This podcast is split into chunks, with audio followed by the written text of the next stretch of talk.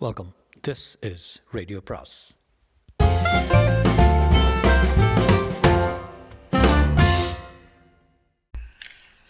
அனைவருக்கும் அன்பு வணக்கம். சுஜாதாவின் இன்னும் ஒரு பெண் பாகம் நான்கு.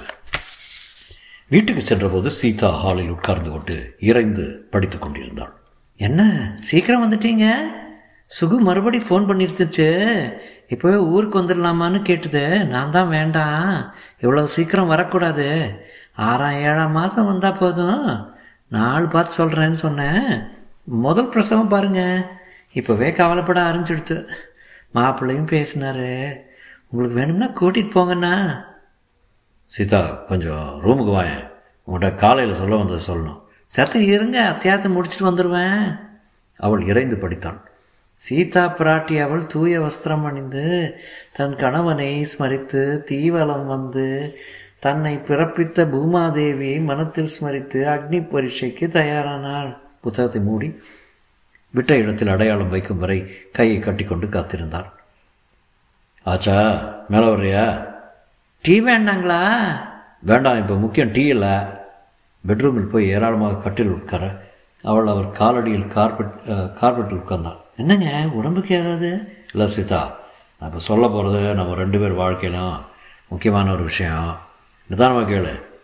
எது பேசாமல் கேளு. சீதா உனக்கு எனக்கு கல்யாணம் ஆகி இருபது வருஷம் ஆயிடுச்சு. இந்த தைக்கு இருபத்தி ஒன்றுங்க என்றால் உற்சாகத்திடும் இத்தனை நாளாக நானும் நீயும் சண்டை போடாமல் அதிகம் சச்சரவு இல்லாமல் ஒன்று ரெண்டு பிறந்து இறந்துட்டாலும் மூத்தது மட்டும் தங்கி போக அதை நல்லா வளர்த்து ஆளாக்கி கல்யாணம் கட்டி கொடுத்து தாத்தா பாட்டியாக கூட காயிட்டோம். உங்ககிட்ட எனக்கு ஒரு குறையும் இல்லைங்க. உங்கள் மாதிரி கணவன பிற நான் பூர்வ ஜென்மத்தில் எத்தனையோ பாக்கியம் செஞ்சுருக்கணும். நான் சொல்கிறத முழு கேளு சீதா. நான் என் வாழ்க்கையில் ரொம்ப இளமையில கல்யாணம் செய்துட்டேன். அதை எப்படி சொல்கிறது இன்னொரு மனைவியை பயன்படுத்த பூரா வாய்ப்பும் ஏற்படுறதுக்குள்ளே இன்னும் ஒரு தாயாகிட்டேன் பிரசவம் பிள்ளை வளர்க்குறது எல்லாத்தையும் நீ மூழ்கிட்ட. நான் பணத்தை தேடுறதில் மூழ்கிட்டேன். மற்ற சுகங்களை அறிஞ்சிக்கிறதுக்கு அவகாசம் இல்லாமல் போயிடுது. இதை விட மற்ற சுகம் என்னங்க இருக்க போகுது? இருக்குது சீதா. நமக்கு தெரியலையே தவிர இருக்குது எனக்கு என்னமோ உங்கள் காலடியில் இந்த மாதிரி உட்காந்துக்கிட்டு நீங்கள் சொல்கிறத புரியுதோ புரியலையோன்னு கேட்டுக்கிட்டு இருக்கிறது பெரிய சுகமாக தெரியுது. ஐயோ இந்த பத்தினி பாத்திரத்தை பாத்திரத்தை ஏற்றுக்கிட்டு ரொம்ப என் வேலையை கடுமையாகிற நீ. என்ன வேணால் சொல்லுங்கள் நான் நீங்கள் சொல்கிறபடி நடக்க தயாருங்க. சீதா நான் இன்னொரு கல்யாணம் பண்ணிக்கலாம்னு தீர்மானிச்சிருக்கேன். அவனை நேராக பார்க்க தைரியமின்றி எதிரே ஜன்னலை பார்த்து கொண்டே பேசினார். முதலில் அவளுக்கு புரியவில்லை போலத்தான் தோன்றியது. அவள் முகத்தில் எந்தவித சலனமும் இல்லை. என்ன சொன்னீங்க? சரியாக சொல்லுங்கள் காது கேட்கலையா? நான் இன்னொரு கல்யாணம் செய்துக்கு போகிறேன் எந்த வயசுலையா? அவள் முகம் சட்டென்று வயசாகி விட்டார் போல் மாறி உதடுகள் துடிக்க புருவங்கள் சுருங்க. My God this is not going to be easy இதுக்கு வயசு இல்லை சீதா. மனசு தான். அப்போ நான்? நீ தான் மனைவி. ரெண்டு பேரா? எப்படிங்க? எப்படின்னா அப்படித்தான். எதுக்குங்க? என்னுடைய சந்தோஷத்துக்கு. இப்போ நீங்கள் சந்தோஷமா இல்லையா? இல்லை தான் இது நீங்கள் சொல்லவே இல்லையா முருகா? என்ன சோதனை இது? முருகனுக்கு கூட தான் ரெண்டு சம்சாரம். இப்போது அவள் கண்களில் தன்னிச்சையாக நீர் கசிந்து மார்பில் பட்டுப்புடவை மேல் உருண்டது. எதுக்கு அழறப்பா? என்ன ஆயிடுச்சு இதை விட ஒரு பொண்ணுக்கு என்னங்க மற்றவங்கள போல நாம் கல்யாணம் பண்ணிக்கிட்டு அப்புறம் சொல்கிறேன்னா தர்ம நியாயப்படி தானே வர்றேன்? நான் என்ன தப்பு செஞ்சேங்க. நீ ஒரு தப்பும் செய்யலை சீதா. என் விருப்பம்னு ஒன்று இருக்குல்ல? அவள் அந்த வாக்கியத்தை கவனித்ததாக கூட தெரியவில்லை. தொடர்ந்து நான் உங்களுக்கு என்ன குறை வச்சேன்? சொல்லுங்கள் இது உங்ககிட்ட பிடிக்கலன்னு சீதான்னு சொல்லுங்கள் சேர்த்துக்கிறேன் நான் என்ன செய்யணும்னு சொல்லுங்கள் அலங்காரம் பண்ணிக்கணுமா? உங்க கூட பார்ட்டிக்கு வந்து குடிக்கணுமா? இல்லை டான்ஸ் ஆடணுமா? சிரித்தார். நரம்பு பத்திரம் சிரித்தார். அதெல்லாம் ஒன்றும் வேண்டாம். இப்போ நான் என்ன செஞ்சு தப்பு என்ன செஞ்சேங்க சொல்லுங்க. நீ ஒரு தப்பும் செய்யலைன்னு திருப்பி திருப்பி சொல்கிறேனே உங்களுக்கு சோறாக்கி போடலையா? அன்பா பேசலையா? குழந்தை இல்லையா? ஊதாரி செலவு செஞ்சேனா? மாதம் மாதம் அப்பா வீட்டுக்கு போனேன்னா உங்கள் கூட எத்தனை வருஷம் நன்றியுடன் நாய் மாதிரி பசு மாடு மாதிரி வந்திருக்கேன். எனக்கு இது திடீர்னு பாறாங்களை தூக்கி தலையில் போடுறேன். எதுக்குங்க? என்ன ஆயிடுச்சுங்க? சீதா அதெல்லாம் உனக்கு சொன்னால் புரியாது. இப்போ நீ ஏன் சொல்கிறீங்க நான் நியாயத்துக்கு கட்டுப்பட்டவன். அதனால தான் என்னங்க நியாயம்? கட்டின பொண்டாட்டி புதுசாக இருக்கிற போது இன்னொரு பொண்ணை கட்டிக்கிறது எந்த ஒரு நியாயம்? இது பாரு சும்மா வெட்டியாக பேசிக்கிட்டு இருக்கிறதுல பிரயோஜனம் இல்லை. எனக்கு இதில் சம்மதமாக இல்லையான்னு சொல்லு. யாருங்க அவ? என்றால் அதட்டலாக அவிழ்ந்திருந்த கூந்தலை முடிந்து கொண்டான். அவளை உனக்கு தெரியாது நீ சந்தித்ததில்லை. ஆஃபீஸில் யாராதா அதெல்லாம் இப்போ முக்கியம் இல்லை நீ என்ன சொல்கிற நான் என்னங்க சொல்கிறது மாட்டேன்னு தான் சொல்கிறேன் நான் ஒரு காலத்துக்கு சம்மதிக்க மாட்டேன். எந்த மனைவியா சம்மதிப்பாளா? அதுவும் பேர குழந்தை இருக்கிற வயசில். இப்படி ஒரு விபரீத ஆசை உங்களுக்கு வந்துருச்சுன்னா மாப்பிள்ளை வீட்டில் சொல்லுவாங்க? நம்ம சமூகத்தில் இப்படி தலை தூக்கி நடக்க முடியும் அதெல்லாம் நான் பார்த்துக்கிறேன். நீ என்ன சொல்கிற சொன்னேனுங்களே. நான் பண்ணிக்கு தான் போகிறேன்னு சொன்னால் நீ என்ன செய்வ? என்றார் அவள் யோசிக்காம என்ன செய்ய முடியும்? அழப்போகிறேன் எங்கள் அப்பா கிட்ட சொல்லி முறையிடுவேன். பெரியவங்களா பார்த்து உங்களுக்கு புத்தி சொல்ல சொல்லுவேன். உங்கள் அப்பாவை எல்லாம் இதுக்கு இதில் எதுக்கு எழுக்கணும்? அவரை விட்டு எனக்கு வேறு யாருங்க சாரி தான். அப்படின்னா நீ லேசில் அதை விட மாட்டேன்னு தெரியுது. அழுது ஊரை கூட்ட போகிற அதானே? வேற எனக்கு செய்ய முடியும்? என் நிலமையில உங்களையும் நினச்சி பாருங்க. உன் நிலமையில் நான் இருந்தால் கொஞ்சம் யோசிப்பேன். முதல்ல உன்னை போல் வருத்தம் தான் இருக்குங்க ஆனால் யோசிப்பேன்.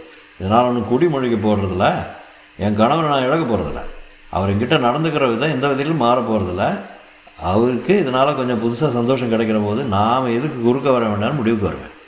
உங்களுக்கு எந்த சந்தோஷத்தை நான் தரல. அதை சொல்லுங்க தரேன். என்றாள். இப்போது அவள் முகம் விகாரமாயிருந்தது. பயந்த பசுமாடு போலத்தான் இருந்தால் அவள் கண்கள் கெஞ்சின. அவள் முகத்தில் அந்த கேள்விகளுக்கு பதில் தேடி ஆர்வம் இருந்தது. நான் விரும்புகிற அந்த சந்தோஷத்தை உன்னால் தர முடியாது சீதா. சொன்னா தானே நீ படிக்கலை. உனக்கு அவன் மாதிரி பழக தெரியாது.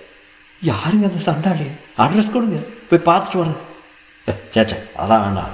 அதெல்லாம் நாசுக்காக செய்ய வேண்டிய விஷயம். கொஞ்ச நேரம் மௌனமாக இருந்தார்கள். ஜெயன் தலையை பிடித்து கொண்டு சும்மா உட்கார்ந்திருந்தார். அவள் லேசாக அழுது கொண்டிருந்தாள். வீட் விட்டு கொடுப்பவளாக தெரியவில்லை. இந்த பாரு இப்ப என்ன ஆயிடுச்சே. சட்டனை காலை பிடித்து கொண்டாள். கெட்டியா இறுக்கமாக நம்ம அன்றாடி கேட்குறேன் நன்றாடி வேண்டாங்க. உன்னை விட போகிறத யார் சொன்னா? வேண்டாங்க வேற கல்யாணம் வேண்டாம். அந்த அவமானத்தினால் தாங்க முடியாது. சிச்சி எழுந்துற என்னது? காலையெல்லாம் பிடிச்சிக்கிட்டு பெண்ணாயிடுச்சே இந்த சினிமா சீன்லாம் எதுக்கு சீதா? வேற எப்படிங்க உங்ககிட்ட என்னத்தை காட்ட முடியும்? ஐயோ எனக்கு இது சமாதம் வேண்டாம். என்னை உயிரோடு வச்சுக்கிட்டு இந்த காரியம் செய்யாது செத்து போன பிறகு என்னோட செய்யுங்க.